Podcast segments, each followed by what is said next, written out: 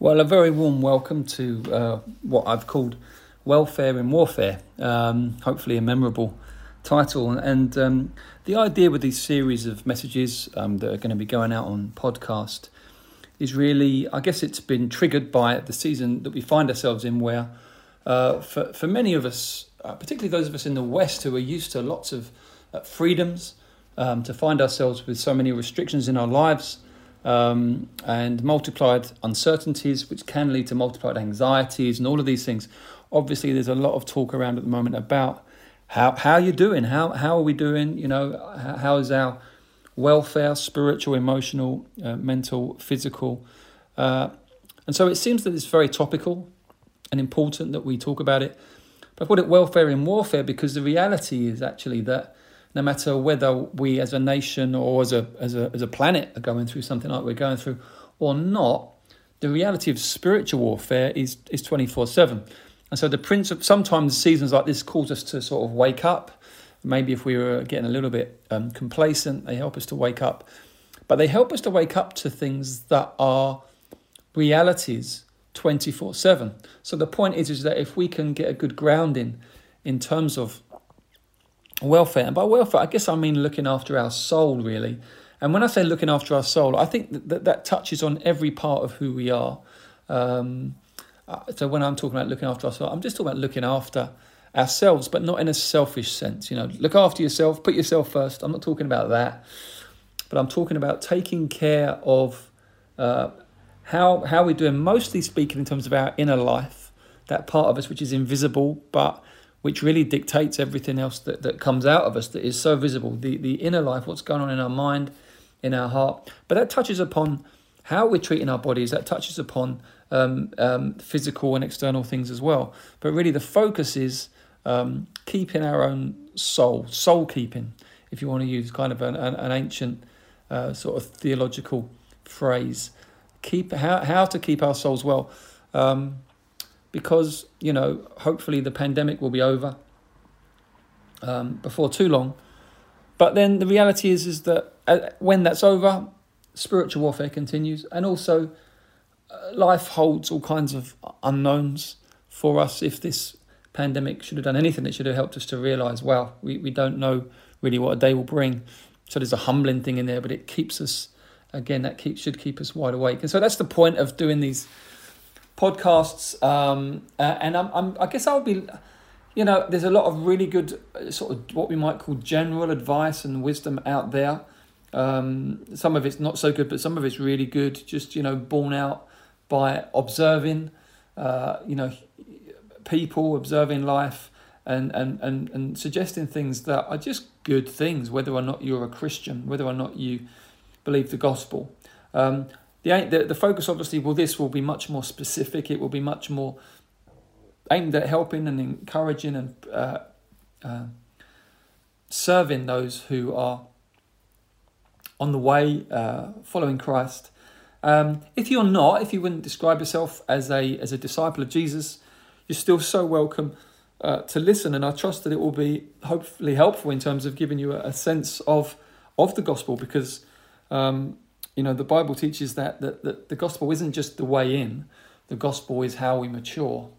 Uh, and the gospel is that, that, that which will save us finally at the end and, and assure us of eternal life. So, um, so all of all of these podcasts will be shot through with the gospel. So, you know, you will become very familiar with with the heart of the Christian message as you listen to these. So, if you're not currently, uh, consciously, uh, knowingly following Jesus, you're still very welcome to hear. But my, my the audience I have in mind are are believers, are disciples. So here we go. The first the first session I want to talk about uh, I want to talk about the subject of the conscience, which is an absolutely fas- fascinating uh, subject. How we look after ourselves. Um, actually, there's that has a great deal to do with uh, how we both educate and protect our own conscience and how we protect the consciences of others as believers. It's spoken a lot about uh, in the Bible, particularly in the New Testament. It really does come uh, right to the fore. So let's just do some teaching on this so you understand how this works. So, what is the conscience? Well, probably the most simple way to describe the conscience is moral consciousness. So, an awareness of what's right and what's wrong. And it's an interesting thing, really, that that people, humans from their earliest years, will have quite, carry quite a strong sense of what's right and what's wrong. Normally, it will it will be um, centered around the kind of a, selfishness, in the sense of um, you don't often find toddlers uh, having a tantrum um, because someone stole someone else's toy. Um, normally, it's when someone's stolen their toy, so it's selfish. Nevertheless, there comes with it a sense of that's not right, a sense of moral indignation. This shouldn't be happening. That's not fair. That's a favourite saying of, of children. That's not fair. Mummy, daddy, you said we were going to do this, but now you haven't you haven't done what you said. That's not fair. And so we have this sense of right and wrong. Now, like I say, um, because the Bible teaches that we are um, primarily kind of uh, part of part of the fact that we are fallen, part of the fact that we are not we, have fallen from the glory of God. We we, we are not born uh, born again. No one is. We are born fallen um, selfishness is, is, is, is, is prevalent and, and continues to, to be something all of us battle with. Uh, even as we come to know Christ and follow Him and, put Him first, it's constantly something we have to put to death. Some of us more than others, but it's it's a real, it's a reality. Um, never, nevertheless, though, that the conscience, this that sense of right and wrong, that we would say that's a gift from God. Um, no matter how inconvenient it can be, at times, that, that's for sure. But in some ways, you might say that it sets us apart um, from the rest of uh, animate creation, that it's something unique, it seems, uh, among humans, this sense of right and wrong.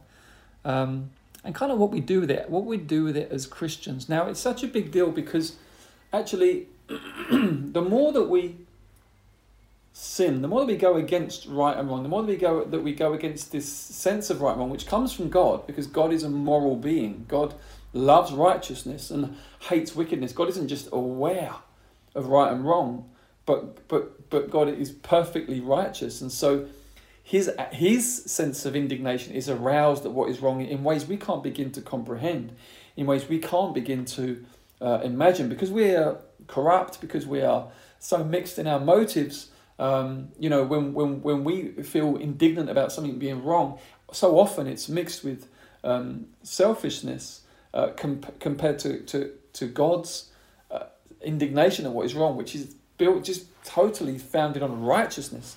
And so we're made in His image, so we're made with this sense of right and wrong, but we're fallen, so we don't uh, live up to it. But as we do, as we do those things, growing up that we know are wrong, we go against our consciences our, our soul is, def- our, our conscience gets defiled by that.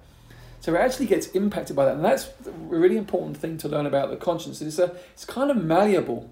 You can defile it so that it doesn't really work properly anymore. You can, you can have what the Bible describes as a seared conscience. Now, the idea when something is seared, it's when it's kind of, something gets sort of um, burnt, um, and, but then it's kind of becomes, uh, you get like a tough layer over it and so the conscience is no longer sensitive to what's right and wrong. So no, the conscience doesn't get troubled anymore by things that are right, by things that are wrong. Um, it just doesn't really. Uh, it becomes insensitive, and that can happen to many of us, and will have happened to all of us in different ways and to different degrees before we come to know Jesus. You know, whether it's the, the, the four year old giving their life to Christ and saying sorry, you know, for for being selfish with their brother and sister about the toys. You know, again, they see their, their, their, they, they may have their conscience, even at that little age, may have got a little bit defiled. And as you know, if they give their life to Christ, that's what's in their mind.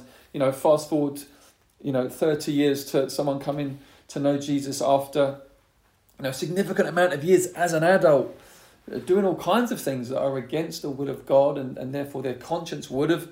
Um, would have troubled them about, but but but but become has, has become seared.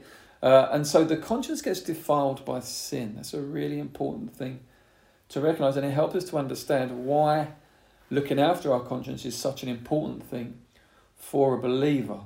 Um, because Jesus on the cross, you know, he's dealing with sin and he's dealing with the results of sin. He's dealing with all of that. That's the extraordinary thing about the gospel. Christ at the cross, bearing our sins in his body, becoming sin for us. He's taken on all of the muck, all of the vileness, all of the shame, all of all of all of the darkness associated with the things that we say, do, and think wrong. He's taken all of that on so he can redeem us from it. Um, and in one sense, he's redeemed us from it in a legal sense, from the perspective that he's taken it all on himself, so that from the moment we give our life to Christ, we can be justified completely right before God. Even though we haven't started to live a godly life yet, we've literally just come, come to God, come to Christ then, but we are instantly justified and made right with God. Why? Because in a kind of legal forensic sense, Jesus took it all on himself. And so God, as righteous judge, can forgive us and justify us in a moment because the price has been paid. Um, but actually, also on top of that, there, there is this process of glorification, of transformation, becoming more and more the image of God being restored in us.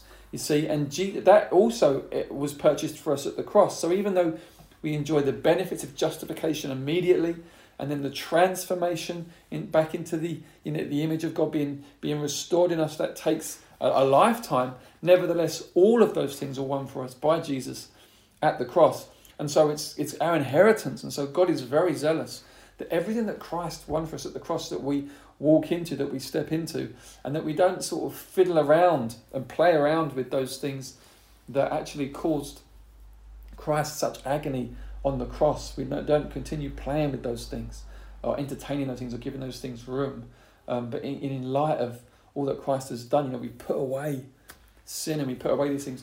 And so, and so then the, the and so then to particularly focus on the area of the conscience in terms of growth as a Christian, and it's so key because, you know, sometimes uh, in, in, in secular therapy, when people are, you know, kind of being helped, and don't get me wrong, I, I do think that there can be, um, you know, in, in, in the right time and at the right place, there can be help from these, um, from, from certain um, therapies that aren't Christian, uh, providing that they don't cross the line into certain areas. But what you will find is, is that a therapy that's got no room for God in it, uh, no room uh, for sin in it, um, no room for the devil in it, uh, no room for understanding mankind as a worshipper in it, is really going to struggle to know um, how to incorporate a biblical idea of the conscience in it. It won't be in it. And so, what you sometimes find is that there's a, an approach to guilt feelings. If a therapist is helping someone with guilt feelings, there's this kind of um,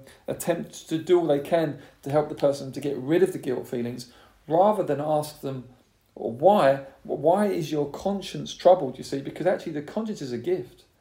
If i feel that something is wrong out of place if i'm not feeling peaceful spiritually peaceful in god one of the first places i should go is to this area of the conscience and say am i in, am i am i in sin? Am i grieving god in some way? Uh, uh have i um, have I quenched or grieved the Holy Spirit in the way that I've acted, in the way that I've spoken, in something that I've done? Am I am I troubled because um, because am I troubled because God is God God's Holy Spirit has unsettled my conscience? Because not because He wants me to feel bad as an end as an end game, but because He wants me to repent.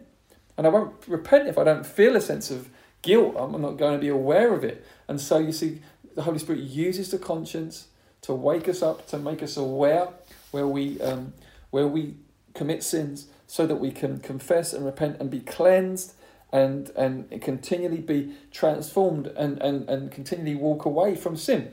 And so, in that sense, you see, you're not going to get, you're probably not going to get, well, you're definitely not going to get someone in secular therapy asking you whether the Holy Spirit is troubling your conscience.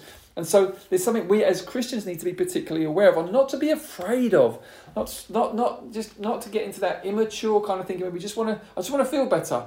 Stop and ask yourself, why am I feeling this way? Is it my conscience? Is is the Holy Spirit troubling my conscience for some for some reason? Um, it's an important question to ask and think about um, as believers because it's something that obviously gets overlooked in a lot of the general care that is around um, today. Now, conscience, the conscience is a fascinating thing, in the sense that, as I said earlier, it can be it can be affected by what we do, by what we believe, by who we surround ourselves with. So, for example, you know, you can be brought up. Let's say that you're brought up as a Jehovah's Witness, and you're you're brought, brought up with some things around, um, you know, blood transfusions and stuff, and and your conscience is shaped and educated by that. So you would feel wrong, very very wrong, you know, if, if you were ever ill to to have a blood transfusion. But then say you turned your back on on that teaching, and um, let's say that instead, you know, you became you you got into New Age spirituality, and just listened to loads of New Age stuff on YouTube, and you got influenced by that, and you opened your heart to that, you received that. You turned your back on being a Jehovah's Witness and you opened your heart to that. And in the New Age teaching, hey, there's no problem at all with blood transfusions because, you know, at the end of the day, that you know, if it's positive, then it's good. You know, that's that's the sort tends to be the the approach with New Age spirituality. Anything that kind of you know just seems like it's a it's a positive thing, there's not going to be too much scrutiny um, around you know the details of it because it just kind of seems good and positive and positivity is like a central tenet of New Age spirituality. So your conscience, as you're now opening your heart to this, you're turning your back on that and you're opening your heart to this, your conscience is now being shaped by that. So it may take some time, but after a while, you will find you will find eh, that you are comfortable within yourself at the thought of having a blood transfusion. Now, what's happened there is that your conscience has been re-educated. Now, taking it now to us as believers, when we come to the faith, when we come to know Jesus, our, our conscience begins to be educated in the gospel through scripture. So, so our sense of what is right and what is wrong, as God re- restores his image in us, he does that through um, spirit filled scripture reading, listening to sermons, listening to sound preaching that's, that's full of God's word. Our conscience gets educated by that and it gets taught by that and it gets um, liberated by that. So imagine that, um, you know, you were from a background where you couldn't eat certain foods, and this is something which Paul deals with a lot in uh, Romans chapter uh, 14, particularly, and 1 Corinthians chapter 8 and chapter 10. He's dealing with situations, um, two different situations, but he, he, both of them he wants to talk about the conscience. He's, he's quite interested in, in, in doing that. Well, actually, the, his language in Romans, he talks more about having weak or strong faith, and in uh, Corinthians, he, he, he talks about having a weak conscience or not. But he seems to be, excuse me, talking about a similar thing in terms of the inner workings. And so in Romans, it's about people that um, don't want to eat certain foods, you know, um, meat versus vegetables, or who, who, who want to observe certain days as special days, and those who say all days are the same. And 1 Corinthians was about food that's been sacrificed to idols. And really, in both cases, Paul is saying, look, you can eat what you like, and no day is more special than the other. In both cases, that's really his, his, his bottom line argument. He says, I'm convinced, you know, that, that uh, uh, of this. But he says, if someone isn't convinced, if someone's conscience is a bit weak in this area, or their faith is a bit weak in this area, so they, they struggle with that, they, they, they're troubled with that, they're, they're not yet, their conscience hasn't yet been educated out of their old upbringing into gospel freedom. If that's the case, then you mustn't prevail upon other brothers and sisters who aren't through on that yet.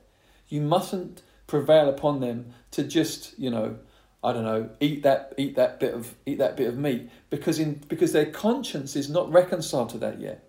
And so what Paul is saying is this, you, two things. You want to educate your conscience as much as you can in gospel freedom so that you're not spending your life being worked up about what food you eat. Paul says the kingdom of God is not a matter of food and drink, but righteousness, peace, and joy in the Holy Spirit.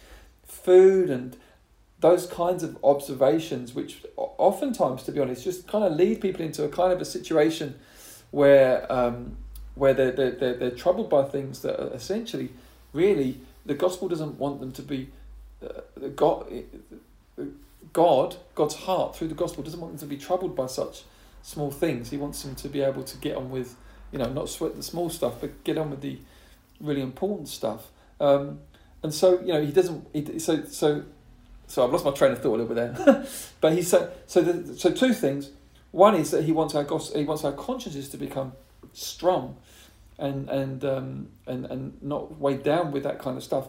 But number two, also, we, he wants us to recognise that um, brothers and sisters from us might be in a different place and they might not be reconciled. And it's really important that you honour their conscience, that you don't railroad them, you don't force them by peer pressure or um, uh, any any means at all. Even, even by go, coming in too hard with, with scriptures in a kind of unhelpful, unloving way, that, you that they end up doing something in terms of their action that their inner person is not reconciled with. Paul says that if that if you find yourself doing that, then you're not acting from faith. So you're doing something, but internally you're not through on it. And in that situation, he says, whatever does not come from faith is sin. So it's really serious. And actually, Paul says things like, you're going to destroy the brother or sister for whom Christ died by forcing them into doing stuff that they're not reconciled with. So we must be very gentle with one another's consciences. We must really look out for and care for and care for the care for one another in that. And it's totally appropriate to um, do Bible studies uh, in a kind of a, in a good atmosphere to, to teach people gospel freedom, gospel liberty, so their conscience becomes strong in, in line with their faith becoming more and more strong in all that Christ has done, in the implications of that. That's a good thing. That's a good thing to do. But it should never be done with kind of a pre- in a pressurizing backdrop or to try to get your point over or to try to force someone to do something they're not ready to do. You show people the scriptures and then you let the Holy Spirit use those scriptures to strengthen them and prepare them. And when they're through, all well and good, that's fine because then their their external life is matching up with their internal convictions, and that is absolutely key because the gospel comes to transform us from the inside out. It doesn't just come to change our behaviour. Doesn't just come to get us to stop doing certain things and start doing other things, but the seed, the very seed of God, is implanted in us. A new heart is given to us. The Bible says it compares compares the old heart with a heart of stone and a new heart with a, as a heart of flesh. It's soft. And the Bible says that the laws of God are written on the new heart. So it's not like under the old covenant where the, the, left, the commands of God are written on stone externally to the people. Now they're written internally on the inside. It's an amazing miracle. And so, and from that place, transformation happens from the inside out. We've got these new desires, these new longings. And so, and so there's, when someone's born again, there's most definitely, usually, instant change, but it's also accompanied by more ongoing change in, in, in, in finer details and, and to do with old habits uh, and old ways of thinking, old superstitions and old religious beliefs or whatever they might be, old customs or old futile ways inherited from our forefathers, whatever they are. These things take time to put off.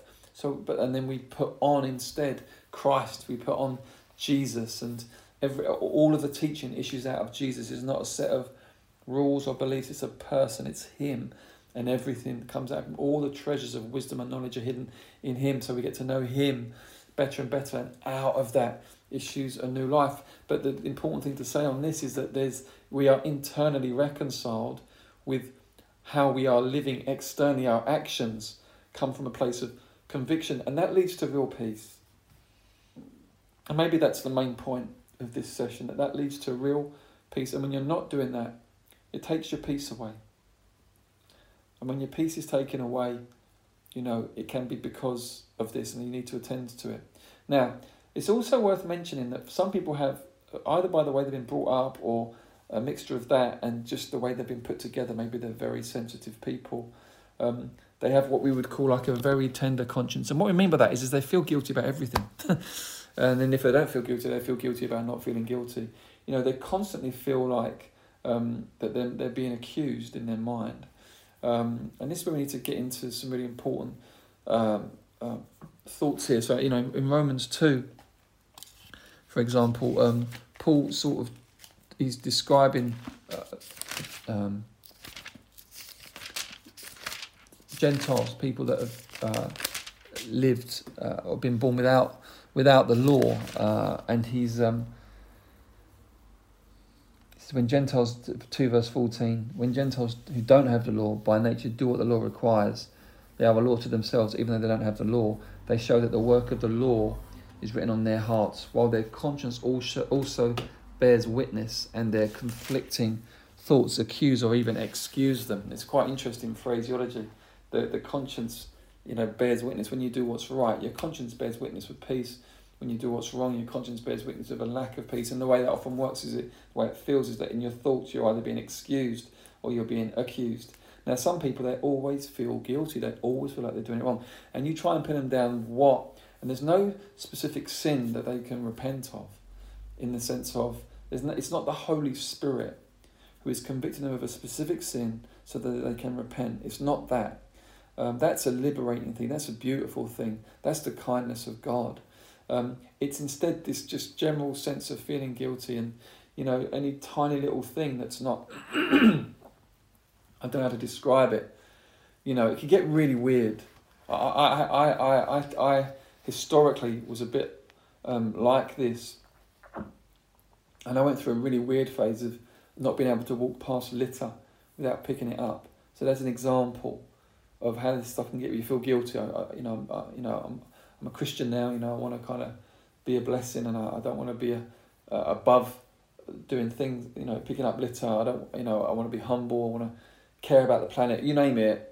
So it's good things, good intentions. Comes from a good heart, but but the gospel, but the conscience is kind of like um, acutely, acutely tuned to make you feel guilty whatever you do. And I think particularly if you've been into some pretty bad sins, and I, and I, I was. I think when you go the other way, you know this can this can happen, and it's it's in so in one sense it's a beautiful thing because it shows you've got a new heart, but it's also weird, and it can become a strange sort of slavery, and a dark it can become a dark thing, and we need to be able to recognise it and get counsel and help from others so that we can have our consciences educated in the fact, no, I'm right before God by what Christ has done. So I'm not going to fall into this strange thing of constantly having to demonstrate to myself and everyone around me that you know I'm a new creation now and I'm right with God, and and because it, it, can become a weird kind of slavery in and of itself. You know, Jesus, interestingly, for example, you know, was able to walk into the uh, pool of Bethesda and you know, kind of approach one man and, and heal him you know, without being racked by guilt about all of the others. You know, Jesus had a very strong conscience because he said, I, I know what the Father sent me to do and I'm, I'm just following that. Uh, but it led to kind of liberty and peace and order in his life. It didn't lead to this kind of intense screwing up of the, um, you know, the, the, the forehead kind of um, paralysis. Didn't lead to that because, you know, that, that's, that, that's, not, that's not the perfect will of God. And so we need to be able to educate, take responsibility for educating our consciences in the gospel. I am right before God. Before I get out of bed this morning, before I do anything else, I'm justified by God, settling that in as a foundation. And then transformation uh, and glorification can build on that foundation of justification. You know, you're not trying to justify yourself before God or others all the day long, which is often the root spiritual cause behind that kind of crazy overactive sort of conscience. So you settle it down your conscience down to rest in the work of Christ. You teach your conscience to rest in the work of Christ. And then from that place, the strength comes as your faith in Christ grows. You're, you're, you're, you're, uh, into a place of strong faith. Your conscience correlates and is strong alongside it. And so, um, I guess just to try to sort of wrap things up now with a kind of a application, just to say, you know, in terms of welfare, um, educate your conscience in the gospel so so that you are not um, being um, caught out by a fastidious attention to detail that is unhealthy, unhelpful, brings you into paralysis. Ed- educate you, but while you're on that process and on that journey, okay, also at the same time, it's a bit of a balancing act. Also at the same time, don't do things where your conscience is strongly accusing you at the same time. So you, it's where you, you, need counsel. So there's definitely been times in the early years where you just call in older brothers and sisters, and you know, you, you, I might have said something like, "I want to have a beer, but my conscience isn't comfortable with it," and they would say, "Well, just give yourself a bit more time." You know, and other times I might say, "I can't walk past litter without picking it up because my conscience, you know, won't let me." And it's like, "Hey, come on now, come on now, you need to just."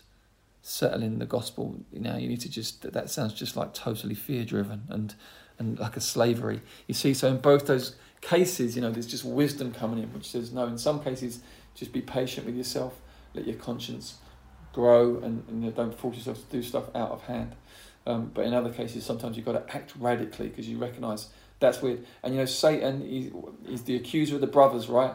So if he can if he can jump on the back of your conscience accusing you and really blow it up into all kinds of things and bring you into a different kind of slavery. Maybe as a slave to sin before, sins of, you know, hedonism and um, sins of excess, but now he's make he's bringing you into this just kind of slavery to weird, bizarre rules and things like that. He'd love to win that one. So you go, no, I'm going to stand on my freedom in Christ. That's really good discipleship and pastoring. Um, but then also to, the other thing is to uh, we don't we, we, we want to make sure that we care for others and again that's an important that looks after our own conscience when we care for other people's consciences treat them well walk alongside them patiently gently take them to the scriptures but let the holy spirit work. The the uh, the, the conscience is by no means the only thing to talk about when we talk about welfare in warfare there'll be all kinds of other things but i've said some things on the conscience today that i hope are helpful. Okay god bless